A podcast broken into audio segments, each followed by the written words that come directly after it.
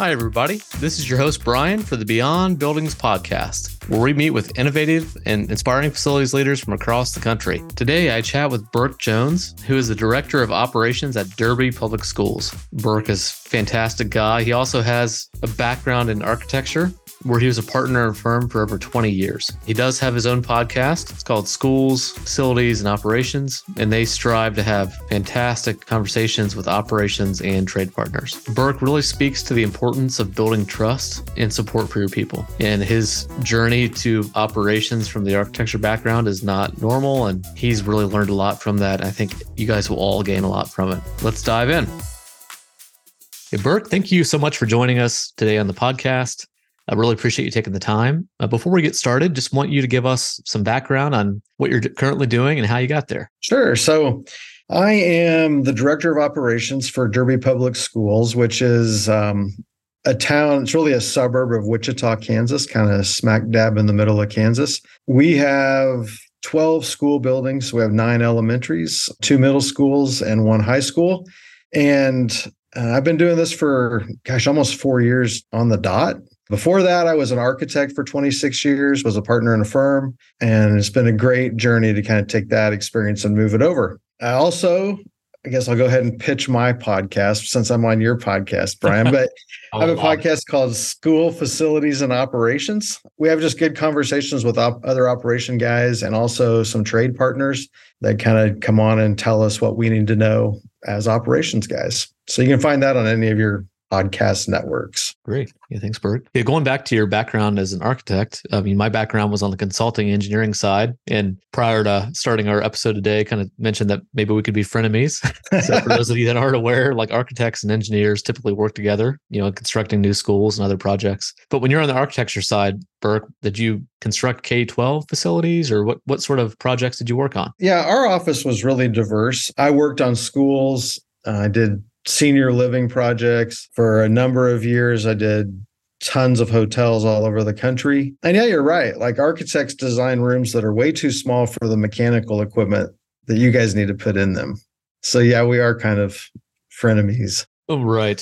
Yeah. If it was up to an engineer, we'd have like, you know, 7,000 square foot mechanical rooms and 1,000 square foot classrooms and forget you what know, are there for. Yeah. I have huge appreciation when you walk into a mechanical room and the conduits are all straight and lined up and the piping is organized. I mean, that's just a thing of beauty. It is. And it's funny, you know, you take those things for granted, right? I mean, I think really you dive into any sort of topic that seems mundane at the surface, and there really is just a lot of complexity and interesting things that make things work. And certainly, yeah. you think about a K 12 school building, all the things that you see, for everything that you see, there's like five things that you don't see that make that space effective for teaching kiddos. So, yeah, I always think, and I just had this conversation recently with my superintendent. It's like people know when they don't feel comfortable in a space, but they're not sure why, right? But when you're in a space that you feel comfortable in, you don't necessarily think about it. You know, you're just, this is awesome, man. I'm getting good work done, or the kids are learning, or whatever. But we know when we're uncomfortable. That's right. Yeah. It stands out, I think, when we're in a space that doesn't make us feel good. So yeah, uh, just thinking about the pivot, Burke, that you made from you know being a partner in an architecture firm. Obviously, that's a very prestigious position. I'm sure it took you a long time to get there, and then coming over to public education into your current role. I guess first of all, what motivated that change, and then have you had any surprises going from the private sector into the public sector? Lots of surprises. So, I think I reached a point where well, I don't think I know. I reached a point where I did not want to do architecture for quite honestly like another day. you know, I think we all reach those infl- I mean, not all of us probably, but a lot of us reach those inflection points in our careers where we're like, you know, this isn't what I want to do. I was like 51 years old and I'm the thought of doing architecture for another 15, you know, till retirement was just like can't do it. So I left there and then I took kind of an in-between job. Like I knew it wasn't going to be forever, but I worked for a contractor that was interesting. It was actually owned by a Native American Eskimo tribe in Alaska.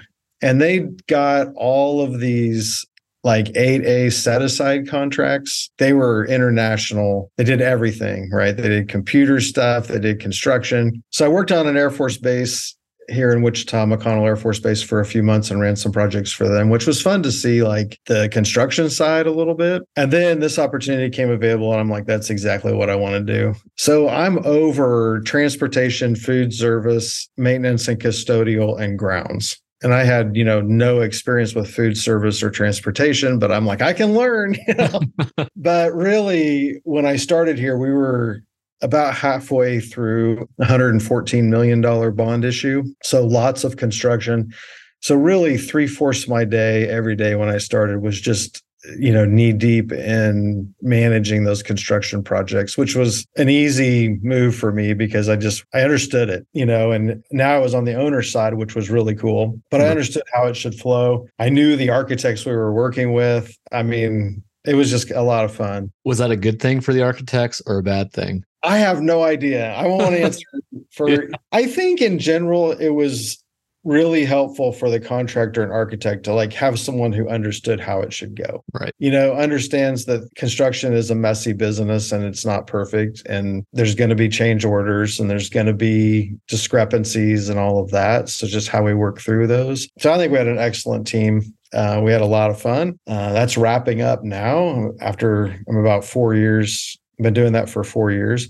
But I think it was a great opportunity for me coming into this role because, you know, most of my time was handling those bond projects. And so I could just spend some time watching my department and not feel like I had to come in here and like do a whole bunch of stuff. So I, you know, for a couple years, there was just a lot of watching what everybody's doing. Um, I had a big document where I kept ideas and questions and I wonder why they do it that way. Or, you know, maybe we could look at changing it to some other way. But I didn't feel like I had to like come in and implement a whole bunch of stuff right off the bat. A couple big, I think, surprises coming from the private sector to the public sector. No like beers at four o'clock on Friday in the office.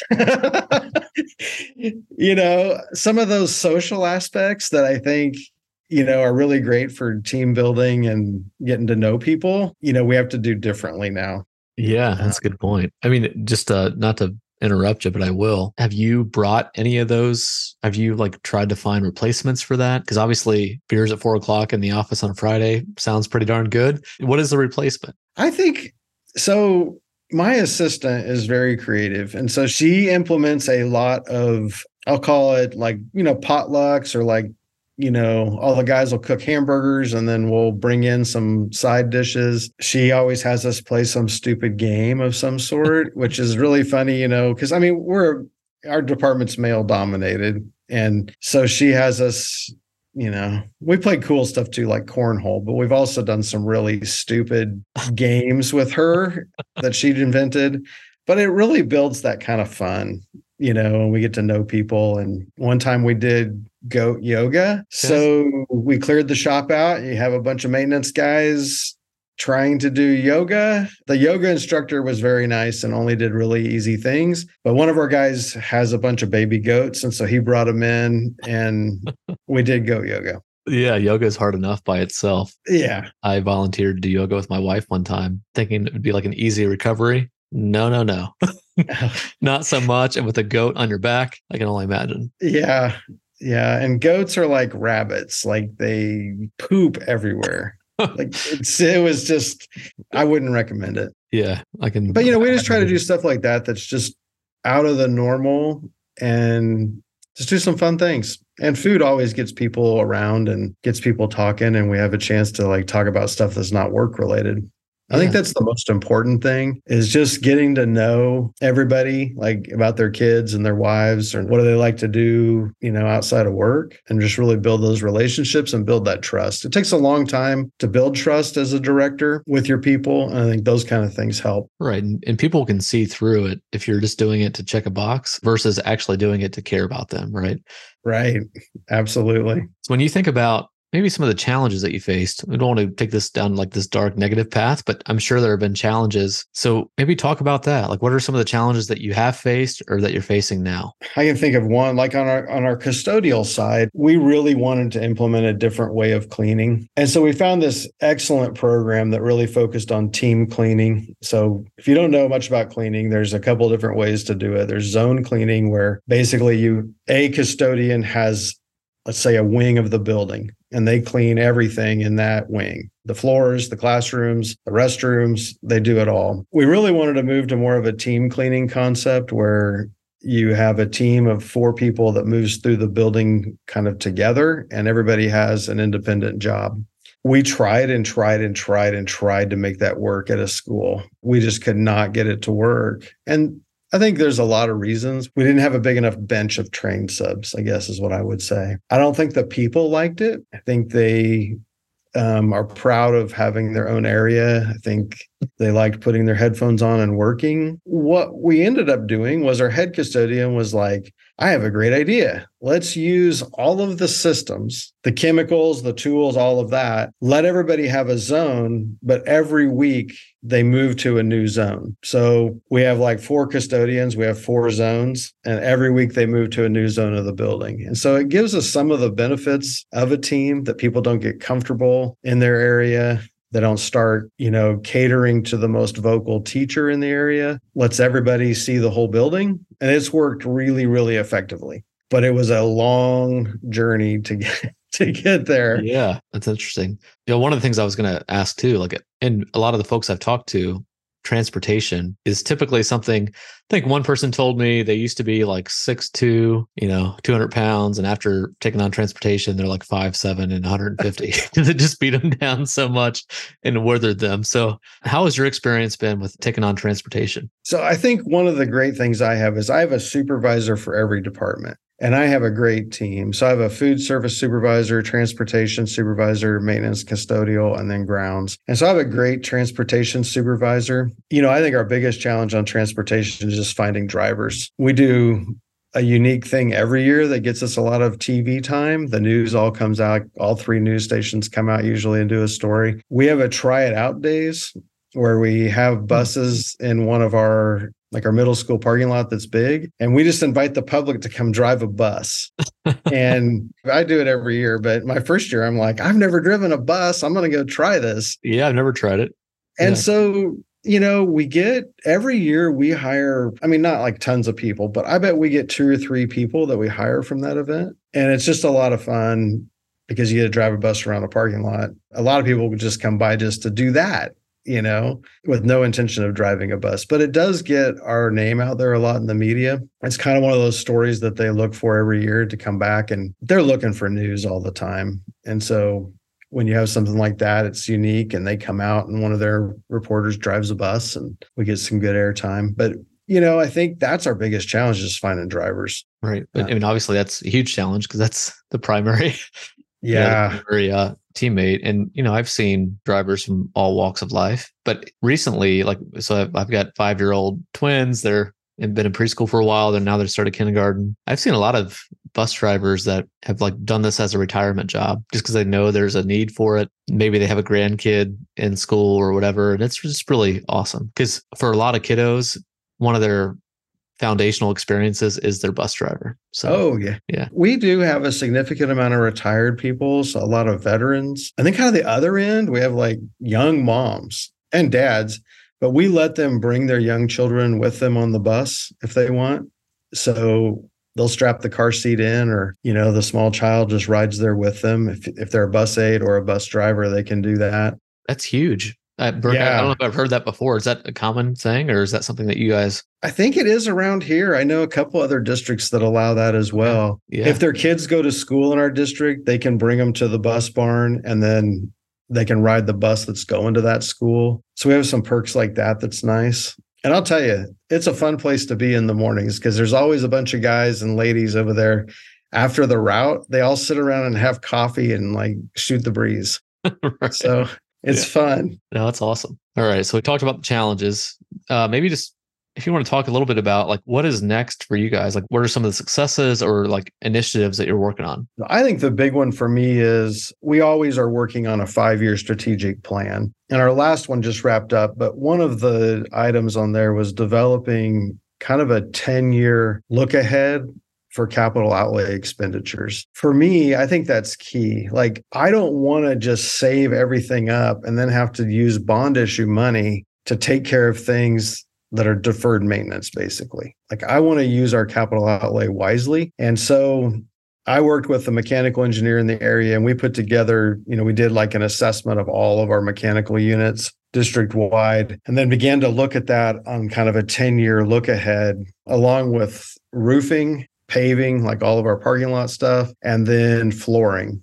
So I kind of looked at those areas. So HVAC, roofing, flooring, and parking lots and kind of built that out based on about how much capital outlay I get every year to see if we had and there was like there was going to be a couple years where we were going to be in huge trouble. And so I could start to move things around. I'm a few years into that 10 year plan and it's Oh, it works. You know, you always have to make some adjustments and some of my initial budgeting wasn't as good as it probably should have been. So, you know, there's some adjustments there, but I think I want to be able to tell our voters when we go for our next bond issue in some year in the future that we've done our best to maintain what we have. Yeah.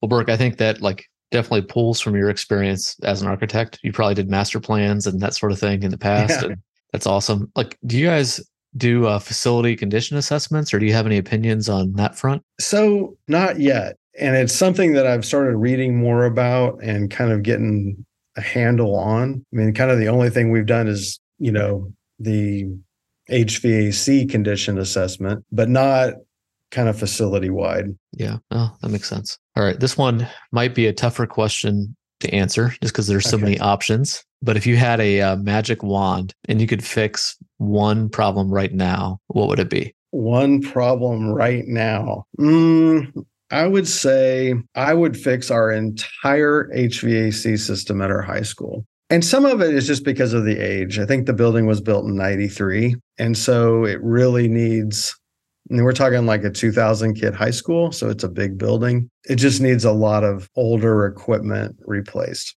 Yeah. And what challenges does that building place on your team, either from a bandwidth standpoint, but also a morale standpoint, potentially?